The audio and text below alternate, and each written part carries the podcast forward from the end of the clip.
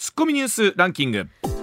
時事問題から芸能スポーツまで突っ込まずにはいられない注目ニュースを独自のランキングでご紹介、はい。ランキングを紹介する前にまずはスポーツの話題から、はい。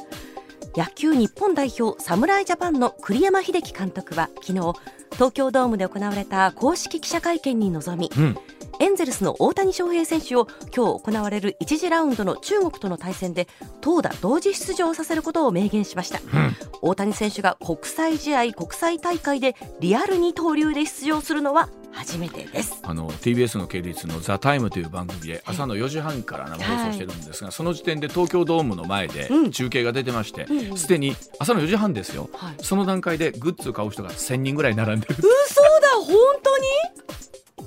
朝の4時半で1000人ぐらい並んでるんですか？今？真っ暗なのかだからもう今、えーもう2時間近く経ってますから、もっと増えてますよもねっと増えてるやろうな。すごいなもうえらいことやな。そうなんですか、えーえらいことになってえます。らいことになっすてますね。あの思うんですよ。その人らプレーボールの頃もヘトヘトになってるでもチケットを逆に持ってないんじゃないかな。からそうか持ってないいもしれななからせめてちょっと同じ空気だけでもっていうところじゃないかな。なと思いますね。ははい。はい。うん。続いては将棋の渡辺明名人への挑戦権をかけた第81期順位戦の A 級プレーオフが昨日東京都渋谷区の将棋会館で行われはい。藤井聡太五冠が広瀬章人八段に勝利し、うん。史上最年少名人への挑戦権を獲得しました。い。よいよ名人の挑戦権を獲得ということですからね。毎日やってはりませんもう。あのいろんなタイトルが防衛戦があったりとか挑戦があったりとかであり大ますから。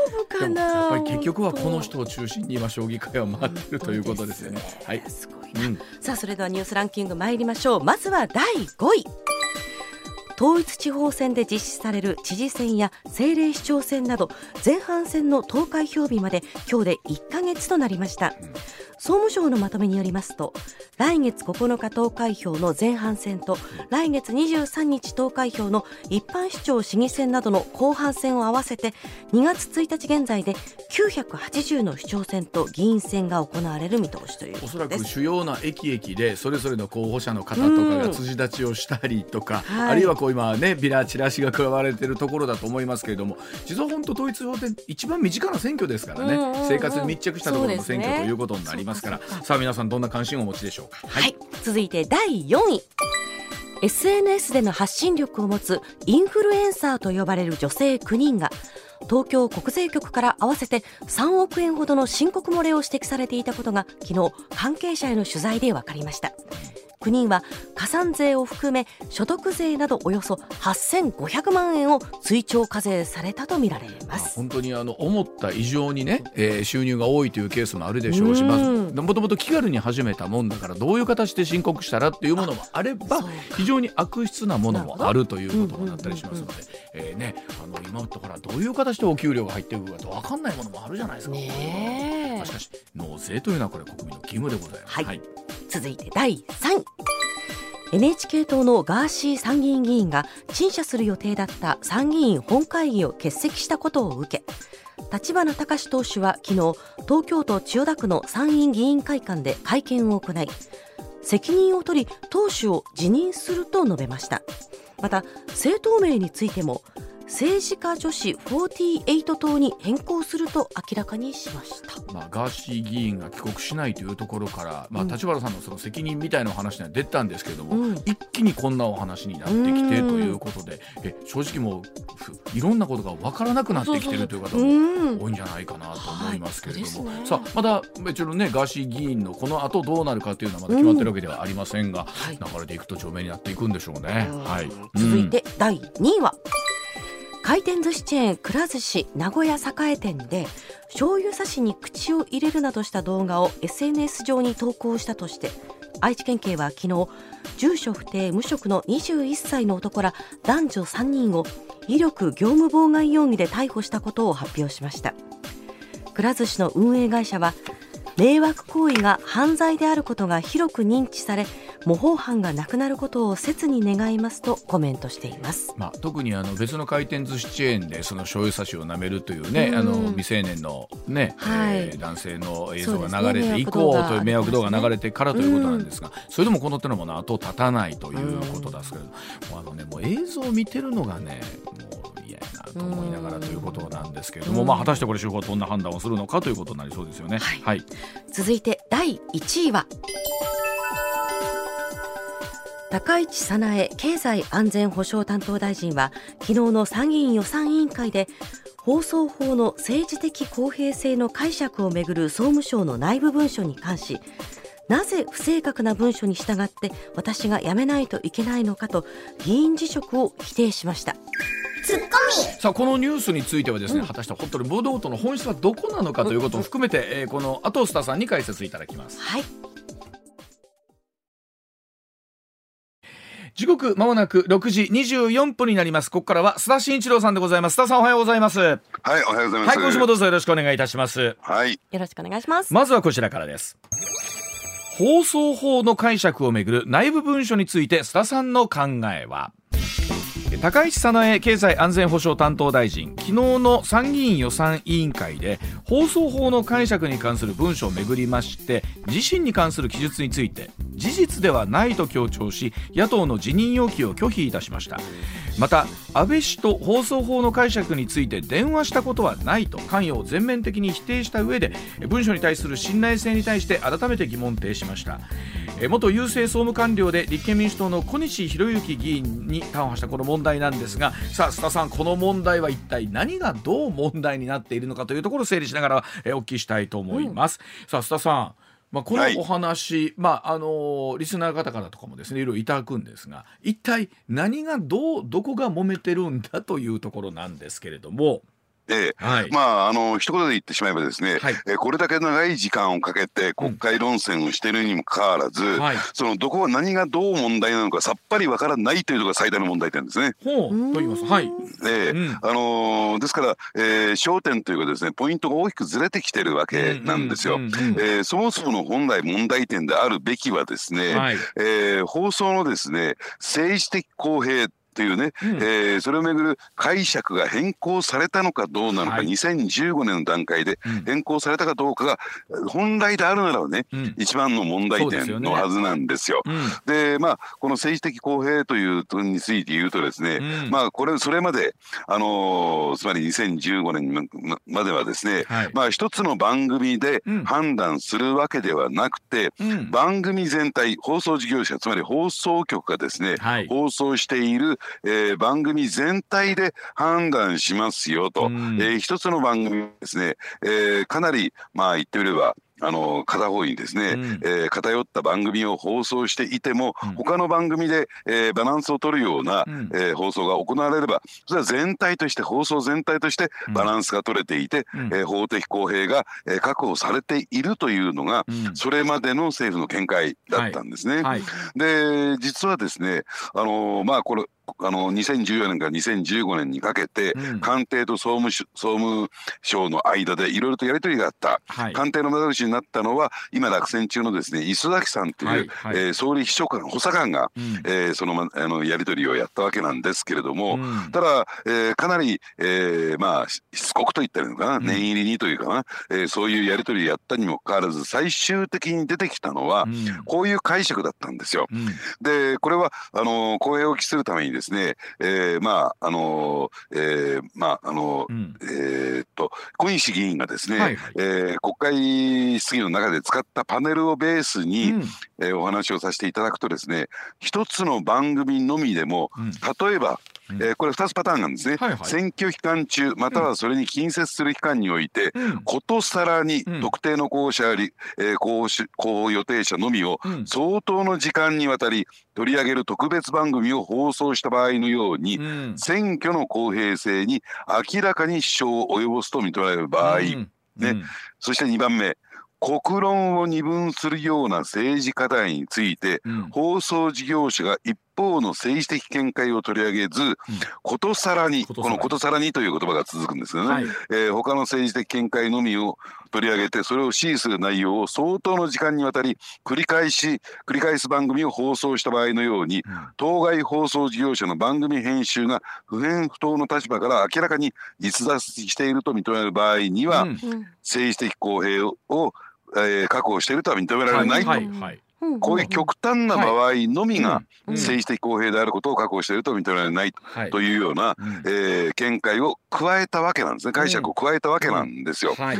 それはそうだろうと思いますよね。おっしゃる通りそれはそうだろうです。はいええつまり、えー大前提としてはですね、うんえーまああのー番組全体で解釈しますよと。はいはいえーいう、ね、スタンスは崩しておらずですね、うんそういうことについては内部文書でも、えー小西議員が出してきた、えーまあえー行政文書においてもですねその辺はしっかりと書かれてるんですよ。はいただしとただしこういった極端な場合においては確保しているとは認められないというふうに、したものですから、うん。まあ言ってみれば、えーそういうね補充的な説明を行ったということなんですけれども、うん。とすると解釈変更はあったのかなかったのかっていうと、うん。ないんですよ。はい。根本的な。うんうんですから、あのーその部分に関してはね、えー小西議員の言っていることは主張していることは当たっていないんではないかなと私自身は個人的には思いますね。うんうん、だからです今回はその揉め揉めてるというかその言ってな捏造だ捏造じゃないとか、えー、言った言わないじゃないですけど、その話ってまた別のところにあるわけですよねそのそうですね。ね。うんえーですから今回のえー問題の本質はそこにあってですね、うん。そしてでは今国会で問題になってるのはどこなのかというと要は、えーそれを決めるにあたってこの解釈を付け加えるにあたってですね、そううん。じゃあ果たして高市大臣と、えー当時ですねですね。えー総務大臣とですね、えー安倍元総理がですね、うん。えー連絡を取り合ったのか電話連絡をしたのかしなかったのか、はいうんこれはいについてはですね、えーまああのーこの4 78ページの文書の中で4ページ分がそれに割かれてるんですよ、はい。うん。うん。4枚分と言ったらいいのかな。うんうん。ただ、あのーそのところって問題の本質ではなくてですねまあ、はい。そうは言っても、えー高市大臣はそんな電話はなかったみたいなね、はい。えー小西大臣小西議員はですね、うん。えーこの資料をもとに電話したんじゃないのかうん。と迫っていると。うん。ただですねそこの該当箇所を見てみてもですね、うん。あのーまあそのいや先ほどの4ページのところですね、はい。えーまああのー大臣室の総務大総務大臣室の平川参事官から、うん。総務省の安藤局長担当局長ですね、はいはい。以下のような連絡が、えー平成27年3月9日の夕刻にありましたと。うんうん。えー政治的公平に関する件で高市大臣から総理に電話という一行があって、日時不明うん。というような、うん。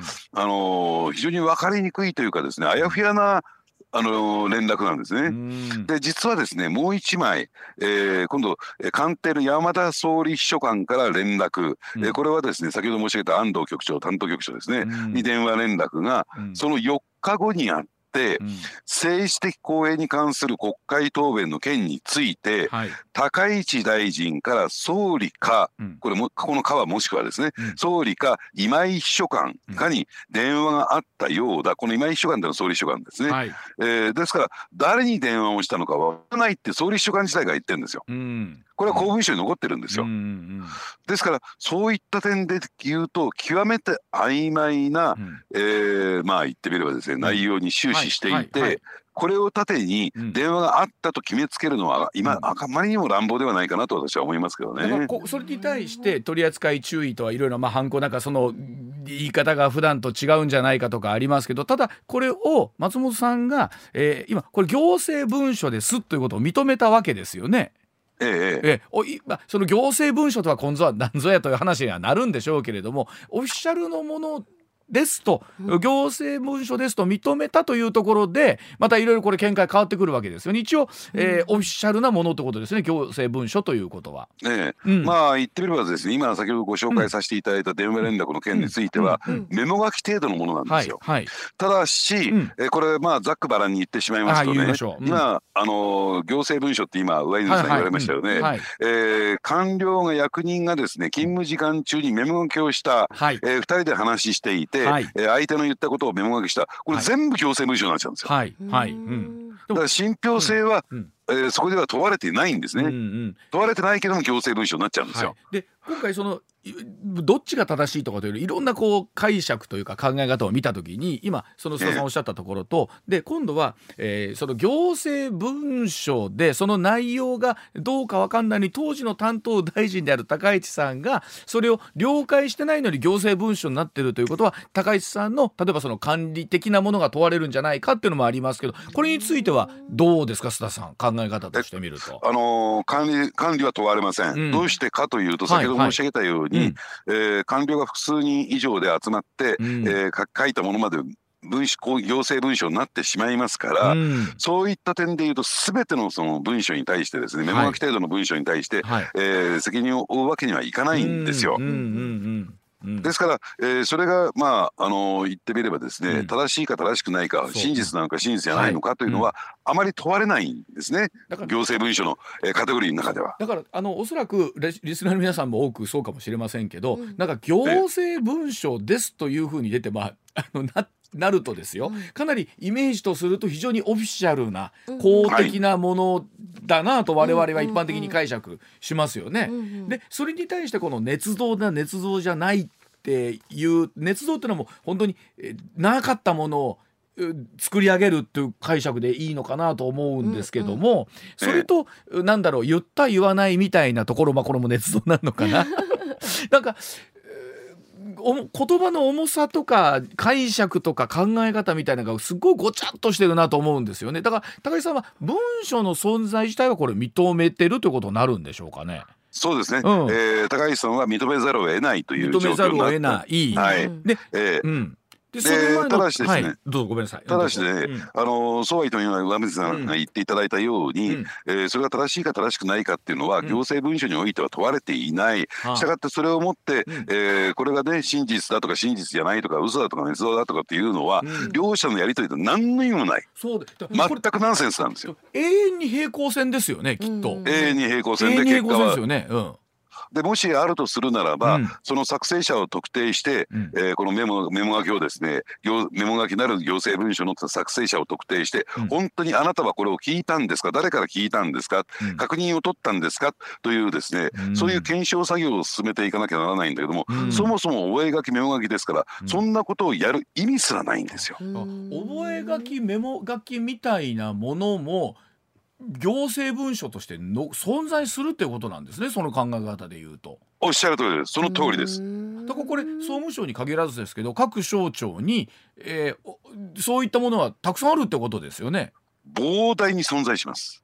はあまあ、それがまあその放送まあ我々もちろんそうなんですけど放送というところに携わるものに対して、えー、まあ要は政治的な見解みたいなものを一方的にどうだというところになるからこれまあ今回、えー、まあねテーマにもなってるというところだと思うんですけれども、まあ、実際、あの須田さんも番組ね今こうやってご出演をいただいて我々もそうなんですけど特にほら選挙前これから統一地方選も始まりますからよりデリケートになりますよね、候補者の方に対して一方的に、えー、各政党だけを、えー、片方の政党だけを取り上げてみたいなことできませんし、候補予定の方とかっていうのも非常にデリケートな扱いになりますもんね。我々。そう、うん、そうなんですね、うんうん、あのー、ですからそれをですね、うん、そういった極端なケースでは、うん、えー、例えばですねある、えー、自治体があってそこで知事選が行われます、うん、A さんと B さんが立ちました、うん、A さんだけをもてはやすような、うん、えー、番組を例えば、えー、1時間ぐらいやったってなるとですね、それは公平性が、えー、確保されてないと認定されてもおかしくないんですよ。でそういう極端なケースにおいては一つの番組の中でも、えね、えー、問題視することもありますよというのが今回の趣旨であってね、うん、普通に我々がやってるようなものに関しては、うん、要するに番組全体局が放,、ねはいえー、放送している番組全体で判断するという従来の解釈は変わっていないっていうことなんですよ。今回本質的なところで言うとこれもともとどういうきっかけでこの話が出てきたのかなっていうところがまたあやふやっとなってるんですけれども。うんうんえー、うん、あのー、ですから、まあ、小西さんがねどういうきっかけでというよりも、うん、えー、総務省サイドがね官僚が、えー、どういう思惑で、うん、えー、まあ、あのこういった文章を小西さんにね、えー、提供したのかはよく分かりません、よく分かりませんが、ただですね、えー、今回はある意味でこう総務省の中で起こっているようなことのみたいなんですよ。つまりどういうことかっていうと、えー、ここでやっぱり一番問題になってくるのはかなり強引にですね、えーまあ、解釈追加的解釈なのか解釈変更なのかは別としてもですね、うん。磯崎さんっていう総,、えー総理補佐官がですね、うん。強く総務省に迫った。はいはいうん。はいそうでしたね。ね。うん。でまあ、この問題放送法というね、うん。えー所管するのは、えーまあ、総務省という役所自体が、えー旧郵政省旧実省、うん。えーまあえー行政管理省とか入っているんですけども、うんうんうんえー磯崎さんということは実省ご出身なんですよ。はいはい。実ではい。ねまあ、だから総務省を形成する旧実省のうん。ご出身の、うん。えーまあ、国会議員だった方なんですね。うん。うん。えーそれが、えー旧郵政省サイドにうん。かなり無理難題をふっかけたっていうことはこれ否めないんだろうとうん。否定できないんだろうと思いますよ。う。ん。でそれに対して要するに旧郵政省サイドが反発をしていたふざけるなという気持ちを持っていたっていうのがこれは間違いないうん。話でしょうからどうやら場合によってはそのコップの中の嵐的なねうん。話なのかもしれない。でそれがまあ結果としてそのそのことをこれ本当いろんなものを言った言わない捏造だ捏造ないってあるんですけど、うんそのこと自体は文書に残ってるわけなんですよねそのメモ書きとはいえ。そう磯崎さんと、えー総務省の間のうん総務省サイドのやり取りっていうのは残ってます。残ってます実を言うと9割9分そこなんですよ。ですよねうんはい。で、ええの残っててそれは行政文書として残ってますということですよね。そうですね。うんで高市さんのところも残ってるわけ残ってるわけですよね全部残って78ページ全部残ってるんのですよ残っ。てるわけですよね。ではいだからこそうなんだろう行政文書としてまあオフィシャルのものとしたらあなたおっしゃったことじゃないですかこのやり取りは実際にあったことですよねというのが小西さんの言い分えが側の主張ですよねきっと。そうですね。うんはいはい。あのーですからそれを言った言わないまあた高市さんもね、うん。じゃあその、えーこれが事実だったらその内容が事実だったらそう。そう議員辞職すると、いうふうに言ってしまったっていうことが今回のね、うん。えー問題の一番の大きなポイントなのかなと。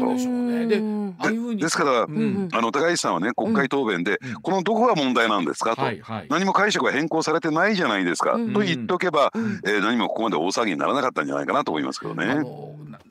それこそなんか最近あるじゃないですか。これが本当だったらやめますか、うん国会議員やめますか、総理やめますか、はい。みたいな話になりますけど、ほんまですね。ななんかそこに今度は終始しちゃいますよね。うん。まあやめる、うん、まあだから、えーそれをまず最初に言ってしまった高市さん、うんでそれをですね、えーまあチャンスと見てですね、えー高市大臣を、はい。えー辞職にまあ、えー大臣辞職議員辞職に追い込みたいというですね、うん。まあ下心のある小西さん。これがまあ今国会でですね大ボトルを繰り広げているという何をやってるんだろうと。本来はその放送法の解釈、はい。えーつまり政治的公平、これから統一地方さっき和水さん言われたように、統一地方選挙や、うん。ねえーえー国政の補欠選挙4議席もめぐっての、うえーが行われるわけですよね。はいはい。そういった中でじゃあ放送ってのはどうあるべきなのか、うん。これ社会の後期ですよ、はい。はっきり申し上げて、国民共有の財産である電波を私たちは使わせていただいてこうやって放送してるわけですから、うん。要するに有権者国民に直結する利害に直結する話だから、うん。本当にそれは政治的公平ってのは何なのかっていうところを国会で議論して深めるべきなのに、うんうん。言った言わない、ね。えやめるやめない、うん。もう本当に幼稚すぎて。だからあの追い込みたい方とすると、いや結果そのやり取りやってるってことは放送法に対していろいろこう言ってるじゃないかっていうことになるだろうし変わってないとすると、まあ、もっと言うとそのオフィシャルなものなんだけどメモ書き程度のものまで含めて出てきたらかなわんという組もあるだろうしってことなんでしょうねこれ考え方するとね。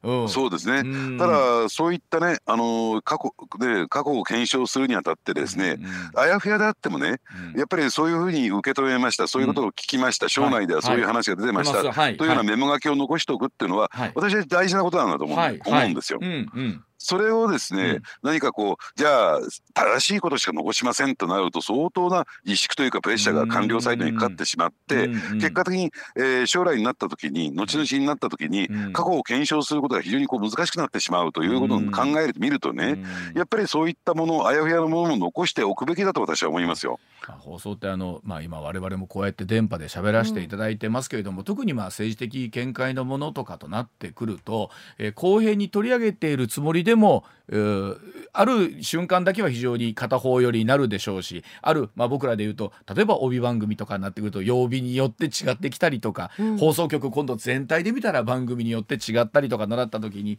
あのそうでない側から見るとあのそうしか言ってないじゃないかにしか聞こえない時があるわけですよね、解釈とするとね、うん、うん、なんかそっちばっかり取り上げてについついなるケースがありますし、これお互いだと思うんですよね。うん、ねですから本来であるならばね、うん、その政治的公平性というところについてどうあるべきかというのをね、うん、もっともっと、えーまあ、国会で議論を深めてほしかったわけですよ。うん、で我々もついね、えー、毎回毎回私も言いたい放題言ってるように見えますけれども、はいはい、えー、そのあたりをですねかなり真剣に考えながら、えー、このね、はい、えー、放送でお話をさせていただいている、はいはい、やっぱりそれはですねね情報を発信する側聞く側にとって非常に重要な問題ですから、やっぱりこれを一つのね考えるきっかけになるべきなのに、うん、全然違うところに行ってしまってるというのは非常に情けないし残念だなと思いますよね。いわゆるもうやめるやめない論のところにしか話が今言ってないみたいなところってことでしょうかね、イメージでいうと。えーうん、まあですからね今国会でやり取りしている、うん、まあ一部メディアはですねそれをことさらに大きく取り上げて、ね高市大臣やめろなんて言ってるのは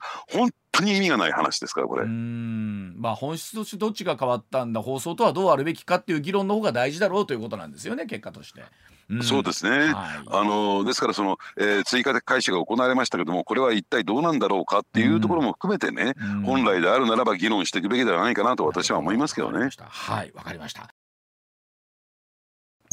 時刻6時44分でございます。さあ日本のレアアースの権益獲得実はいいことばかりではないそうです今月7日総合商社の双日、えー、ジョグメック独立行政法人エネルギー金属鉱物資源機構と共同でレアアースの、えー、重機土類の一種であるジスプロシウムとテルビウムの権益を日本で初めて獲得したことを発表しました、まあ、これらのレアアースと言われるものは電気自動車向けのモーターなどに使われていまして現在世界シェアは中国がほぼ100%なんですね、えー、今回の権益獲得で脱中中国依存を進めたいところなんですが実はいいことばかりではないということなんですけれども笹田さんこの辺り解説をお願いいたします。うん、はいあのー、今回ですね日本が権益確保したレアアースというのは、はい、じゃあ一体何に使われるのかこの重機動類というふうに言われてるんですけども、あの磁石を作るために使われるんですよ。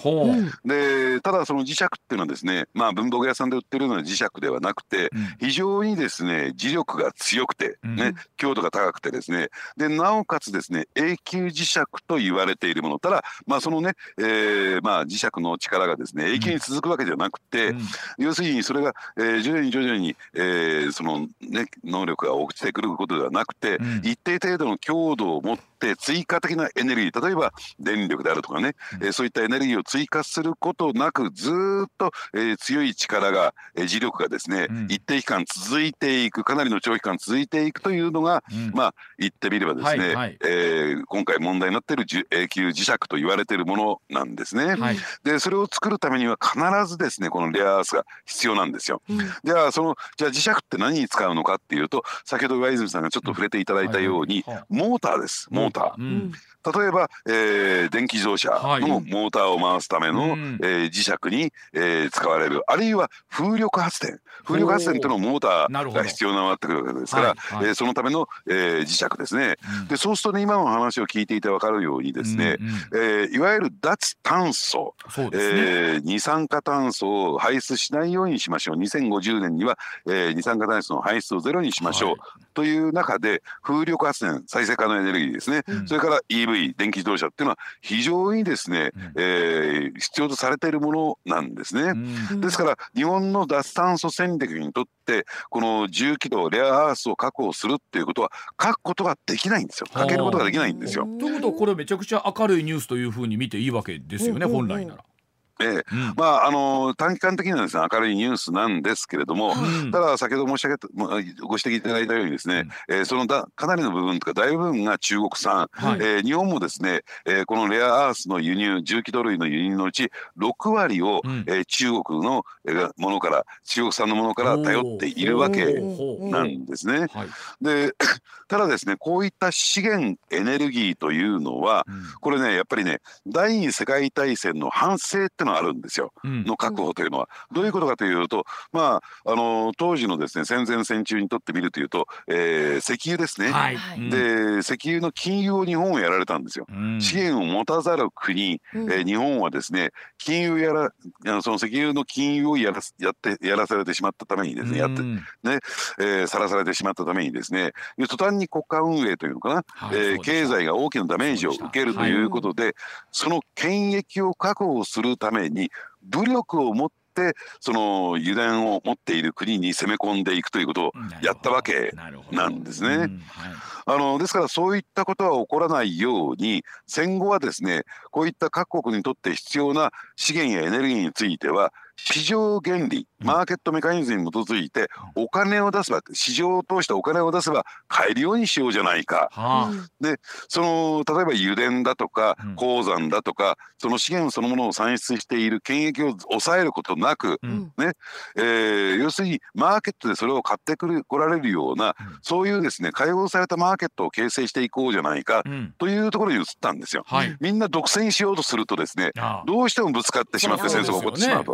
そうですよねうんそりゃそうです。うんですから、えーそういった形で戦後ずーっと動いてきたんですが、うん。ただそこにですね、えーまあ、まあ異なる考え方といったらいいんですかね。中国という存在が出てきて、うん。中国はですね自分たちのためにうん。その権益そのものを抑えるというねそういうやり方を取ってきたんですよ。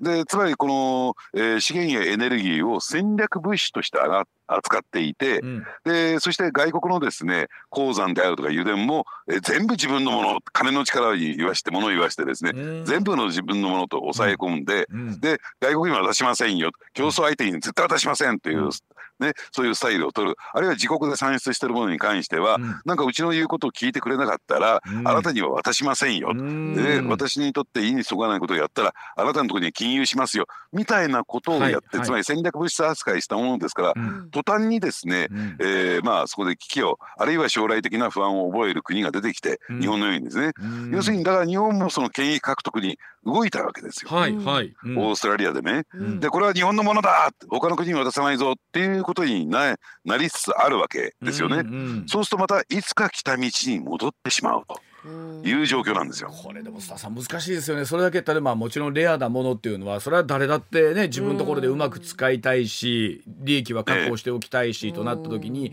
え全員が足並みを揃えてだったらねできるんですけど、今そうですね。本当に今世界を見た時に、うん。全員がいい人じゃないしどっかで自国の権利なり権益を考えてとななりがちですよねいろんなものが。ええ。うん。あのーただねそこはですねやっぱり入ってこないあるいは、えー今はで自分たちが確保してるからもいいかもしれないけれども、はい。将来的に入ってこなくなることを想定すればやっぱり市場原理原則に、えー委ねるのがベストなんですよ。どうしてかっていうとですね、はい。あの欲しい人がたくさん出てくれば値段高くなりますよね。で価格が上がってくれば、うん。今までだったらそのこれ産出してもね作ってもね、うん。売れないからな、えー高すぎて売れないからなっていうところが要するに、えービジネスベースに乗ってくるんですよ。うんですから、えーね、レアアースといえばですね、えー南鳥島鳥島の沖合にあるはい海底にあるレアアースで泥っていうのがあるんです、日本も。あります。はい。ただそれあるんだけれども取り出してもあまりにも高すぎてですね、うんうんえーまああの企業が買ってくれないということで海底に眠ったままなんですよ。ですから市場原理原則が、えーちゃんとワークしてれば値段が上がってきて、うんその値段で、えー例えば磁石を作ってもですね、うん。えーまあ言ってみれば売れるような、はい。あるいは買ってもらえるような製品を作るというね状況になっていくわけ、うん。そうすればこの日本の近海に埋まっている、えーレアアースもですね経済性を帯びてくるんですよ。だからあまりにもそれが戦略物質になりすぎてしまうと結局使い勝手が悪くなっちゃうわけなんですよね。高くなりすぎちゃう。なね。なるほどわかりました。ではちょっと須田さんそのあたりのお話、えー CM 挟んでまた詳しくお聞きしたいと思います。はい上泉雄一のエーナー MBS ラジオがお送りしています。さあ時刻6時58分回っています。須田さんに引き続きお話を伺いますがさあ須田さんこのレアアースと言われているものなんですけれどもその日本の周りに、えー眠っているというレアアースなんですけれども、うんはい。これ今その採掘の状況っていうのはどうなってるんですか、現実でいうと。ええ。えうん。あのー存在することは明らかなんですけども、はい。先ほどもちょっと申し上げたように、うん。ただそれを採掘してですね、ええ。ー商品化しようとしたときに、えうん。非常にコストがかかるために高くなっちゃうんですよ。がかかる。はあ。ええ。うん。ですから、えーじゃあ実際にこれ採掘してもですね商業ベースに乗ってこないという今状況になってるんですね。はあ。ですからこういった資源とかエネルギーというのは、うん。あることと、うんね、そこに存在することとですね、はい。それが使えるということは全く別問題なんですよ。本当に宝の山が眠ってるという状態なんですね今。本当ですね。眠ってるけれどもね取り出すのに、使ええー手間とお金がかかる。そうかそうなんですねで。あのーですから中国で産出してるものは非常に安くね、はあえーコストが安く取れるんですよ。はあ、ということでこれは何でしょう？さらにそちらの技術が進んでいったらより取りやすくなるのかまたその開発にもお金がかかるのかってことなんでしょうかねやっぱりね。うんあのーですから先ほど申し上げたようにマーケットメカニズムでね、うん値段が上がってくればうん商業ベースに乗ってくる可能性もあるので、将来的には有望だということですね。わかりました。では7時の情報の後まとめていただきたいと思います。7時の知らせです。まあそれで言うと須田さんロシアウクライナ情勢の時もね、うん。まあ今もそうなんですけれども、まあそれこそ、えー天然ガスだったりとかまあもちろん石油も含めてですし、うんやっぱりこのエネルギーだったりとかこのレアアースもそうなんでしょうけど、えー輸出するしない、えー渡す渡さない売る売らない。結局その話になってきますよね。この貴重な価値があるものエネルギー系のものというのはね。うん。うん。そうですね、うん。まあそれを戦略物資というふうに、えー呼ぶわけなんですけれども、うん。えーそれをですね使って、えー外交にね、うん。あるいは安全保障にですね、えー利用しようとすると途端にですね、うん。えー世界が緊張し始めると、えーまあ、戦前に戻ってってしまうということもあってその第二次世界大戦の反省に立ってそういう扱い方はしないというふうに、えー決めたはずなのに、うんえー中国のような不安要因というか波乱要因が出てきてしまうとですね元に戻ってきてしまう、うん。だから今経済安全保障というのが非常にこう重要だって言われてるのは、そこにあるわけなんですね。よねまあ、どうでしょう、あのまず近い将来でいうとその今回その双日とジョグメックが、えーこのレアアースの権益獲得したということでいうと近いところでいうとこれ日本に対して非常にメリットがあると見ていいのはいいんですよね。そうですね、はい。えーただ、えー中長期的に見るとですね、うん。えー今後この権益合戦がどんどんどんどん激化していくと、はい。じゃあ果たして、えーそれをめぐってね国と国との争いが起こるんではないか、一番いい例がですね、うん。これは資源エネルギーに近いものなんですが、はい。半導体ですよ。あはい。半そうですね。半導体も、えー産業の米と言われていて、うん。でそれに関してですね戦略物資扱いして、うん。アメリカは中国に対してプレッシャーをかけていく。確そうです。はい。そうですよね。で、うん。そのコインの裏表の関係で米中関係が非常にこう緊張してるじゃないですか。ああそう確かそうか。ということはいずれまたこのレアアースをめぐってもそのコインの裏表状態になるケースがあるんじゃないかってことなんですね。そうですね、うんでかつて、えー日本は中国からこのレアアースの事実上の金融的な扱いを受けたことがあるんですよ。はい、なるほど。はい。でそれを考えてみると日本の経済成長経済が、えー拡大していくことに対して大きな重しになるだからこうやって、えー権益確保に動いたわけなんですけれども、うんそれをきっかけにやっぱり、えー米日中関係もちょっとギクシャクしてきましたよね。あーなんかなかなか権益を確保したら確保したでこれをまた巡ってっていうまた別の争いが出てくるわけなんですね。なきゃないで困るし、うんあったらあったでそうなるしってことなんですか？えーうん。あのですからそういった意味で言うと、うん。まあ中国にねその考え方を改めてもらうというのがうん。一番ベストなんですけれども、うんただ、えーそれはですねこれ有力なツールだ道具だというふうに考えてますからそう簡単には中国はこういったですね戦略物資の、うん。えー扱いをですね緩めることはないでしょうしうん。中国だって言い分はあると思いますアメリカから。半導体の輸出をね、えーブレーキかけられてるじゃないかみたいな。でそれをいつまで遡ってどういう話をするんだになるんでしょうけれども、まあ、結局は若干行き着くところ最近須田さんどうかお話考えていくと権威主義国家対、え民主主義国家みたいな感じの話になりますねやっぱりね。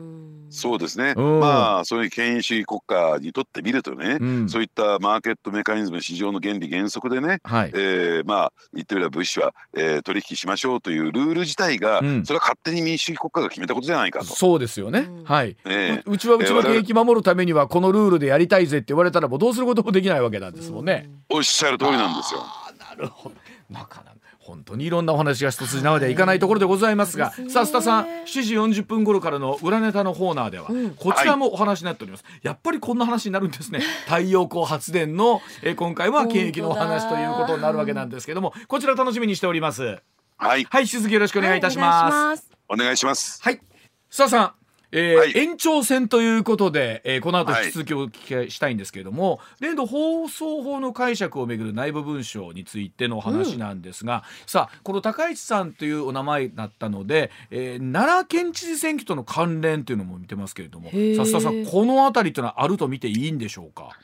ええあのーまあ結果的にはあるのかなと思いますよね。うーん。えーですからあの高市さんっていう方は、うん。あのこの奈良知事選奈良県知事選挙においてもですね、うん。えー結構その、えー自民党の本部とですね、揉めてたんですよ。あでー自民党本部はですね、えー、5選目を目指す現職を推してるわけなんですね。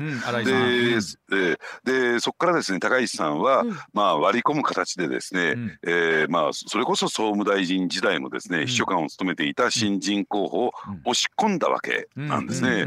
ですからそういった意味で言うと、えー保守はですね分裂した選挙になってくるわけなんですよ。うん。でまああのーそこへ持ってきて今回高市さんのこの問題が出てきました。しかも、えーね、総務大臣時代の秘書官でしたっていうところになってくるとですね、うんやっぱり今回の一件が総務省を舞台とした、えーまあ、スキャンダルですから、うん。えー大きな影響を及ぼしてくるんではないのか。うん。で結果的にですね、えー共倒れになる可能性が非常にこう高まってくる可能性が高いんですね。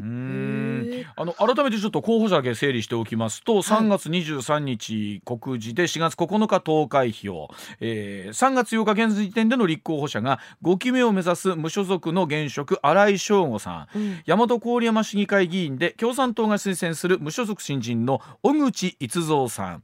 総務省の元官僚で自民党県連が党本部に推薦を要請し立憲民主党県連が支持する無所属新人の平木翔さん。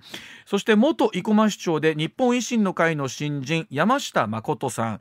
英語講師の西口信子さんらが立候補表明ということなんですが、うん。今おっしゃった現職の新井さんを自民党本体が推して高井さん自身がこの平木さんを推してらっしゃる。うん。ということなんですよ。うん。うんで結果的にですね場合によっては、えー維新の会のね推してる候補がですね山下さん。業務の利用さずねうん。でさらうんではないかとも言われてるという今状況にある中で。はい。でやっぱりこの非常に微妙なタイミングで、えーこういった問題が降りかかってきた、うんうん。もちろんですねそのことを場合によっては意識して、うん。えーまあ、今回のね、えー一件が浮上した節もないわけじゃない。ねえーつまりなぜこのタイミングでそんな2000ね、えー、十何年のですねでね。えー問題が出てきたのかっていうところがありますからね。うん。でしかもちょっと、えー本編で申し上げたようにですね、えーこの問題というのは場合によっては磯崎さんというね人を中心に考えてみると旧自治省と旧郵政省のぶつかり合いっていう構図もある、はい。うん。つまり総務省の中の、うん。えー権力闘争みたいなところもあるのかなと。うん。でまあそういったさまざまな思惑が働いている中で、うん。えーやはりちょっと高市さん今回、えー言い過ぎましたよね。えーうん。普通ねあの本編でも申し上げたように、はい。えーこの解釈の追加がどこが問題があるんですかっていうことであしらっておけば、うん。こんな大きな問題になってないんですよ。はあ。これが捏造だって言ってとかですもんね。やめるやめない論まで来ちゃうと、はい。あとお互いに後に引けない状況になりますもんね。で延々続いていくじゃないですか。堂々巡りですよこれは。えうん。で結果的に、えーこれがですね、えーこの奈良県知事選挙にプラスにさ、ね、作用すればいいんですけれどもうん。むしろどうなのかな。やっぱりなんか、えー問題が起こってるんではないのかなんかやっちゃいけないことをやったんではないかというイメージだけがねなるほど先行して。高市さん何もやってないんですよ。うん。ないんだけどもそのイメージが先行してでしかも総務省出身の、うん。えーね、候補者が似たとって不都合なことが起こると。さあこれ共倒れになった時あるいは、えーじねえーは高市さんに対して責任問題が浮上してくるでしょうし、うん。自民党の中でね。うん。で仮にですね、えー現職が当選したところで、はい。高市さんの推してた候補が敗れたということで政治的な影響力高市さんの政治的な影響力が失われることによって、はい要するに、えー総理候補としてはものすごく、えー遠のいていくかなと。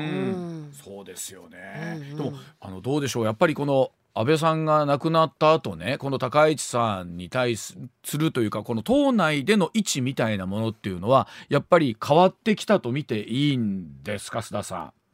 あのですから、えー、別に安倍さんがいなくなって手のひらを返してということよりも、はい、安倍さんあっての高市さんだったんですよ。あだから安倍さんが全面バックアップしてるからこその高市さん。みんな、えーね、高市さんの方を向いてたわけ。じゃなくて安倍さんの方を向いて高市さんを支援してたわけ。ですからその後ろ盾がいなくなった段階で高市さんのですね、本来の実力といったらいいんですか？本来の人気といったらいいんですか？党内の。それが、えーねむき出しになってきたというかですね、あらわになってきたというふうに考えてもらえばいいんじゃないかなと。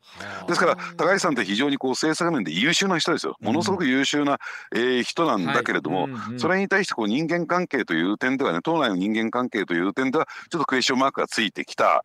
そその辺のその部分をカバーしてたのが安倍さんですから、えー、その辺の問題が浮上してきているのかなという感じもしますよね。なんかね。今この例えば奈良県知事選挙の構図とかを見た時に結局一番しっくりくるなんか筋書きとしてみればそこかなっていう気がなんかしてきますね須田さんね。本当ですね、うん、そうでなければおっしゃるようにもうあの今更もってその4年も5年も前の言った言わないみたいなことだったりとかペーパーが出てくるっていうのも。なんか不可思議ではありますしまた、えー、高市さんがおしてらっしゃるのが総務省時代の秘書官となってくるとそうにしか見えないみたいなとこありません？筋書きだけで見ると。そうなんですね、うんうんうん、その表面上はね、ねえー、ただこれについては私もちょっとまだ裏は取り切れてないのでね、はいはい、えー、断定はできないんだけれども、うん。はいはい、なんかこうこの奈良県知事選挙直前のこのタイミングで、うん、えー、これが大きく政治問題化してきたっていうのは、はい、なんか非常にこうきな臭いというかですね、我々もこうメディアの世界にねほんのちょっとでも身を置いてるといろんなところで陰謀論っていうのを見聞して、確かにストーリーで言うとよくできてるものと偶然とかドンピシャで合うケースってあるじゃないですか。うんもあって人はそれを、えー、都合のいいように陰謀というケースもあるしたまたま結果として、えー、それと事実関係が一緒だったってこともあるんですけどなんか筋書きを見たらその方がしっくりくる方が人間って受け入れやすかったりしますもんね、うん、陰謀論的なものも含めてですけれども。そうなんですね、あのですからやっぱりなぜこのタイミングで、ね、こんな問題。で、もう一つ言っておくとするとですね、うん、えー、この取扱厳重注意とは厳重取扱注意というね、はい、えー、そういうですね、まあ、あのー、ものが書かれてますよね、各資料には、はい、各内部文書にはですね。はい、ただですね、私たち、えー、霞が関周りの記者に言わせれば、うん、こんなのものはですね、うん、別に機密文書でもなんでもないんですよ。そこら辺転がってるんですよ。で、我々がですね、官僚に対して、えー、これちょっと、ね、教えてくれませんか、これ取材して記事書きたいんだけど、あ、じゃあ須田さん、えー、これいい資料あげますよっていとも簡単に出てくるんですこの手の資料っていうのは。なるほど全然取り扱い注意 そうなると厳重取扱注意とか一体何なんだということになるんですけれども、まあ、それほどたくさん資料があるってことなんですよね。そう膨大にある膨大にあってその中でもちょっとデリケートな内容があるので、えー、気をつけてねぐらいのイメージなんですよ。ねイメージで言うとね。う。ん。ですから、えー、何も小西さんがね、うん、えー、青筋立ててですねこんな超一級の資料がというものでもない。ですから、えー、その手のものをうまく使って何か別の目的を果たそうとしたんではないか何か特別な目的を果たそうとしたんじゃないかと考える方が私は自然じゃないかなと。なんか今日一番すっきりした感じがあるな。わかりました。はい。須田さん、えー、今週も延長戦まで含めてということでございましたけれども、また引き続きお願いします。ありがとうございました。はい。ありがとうございました。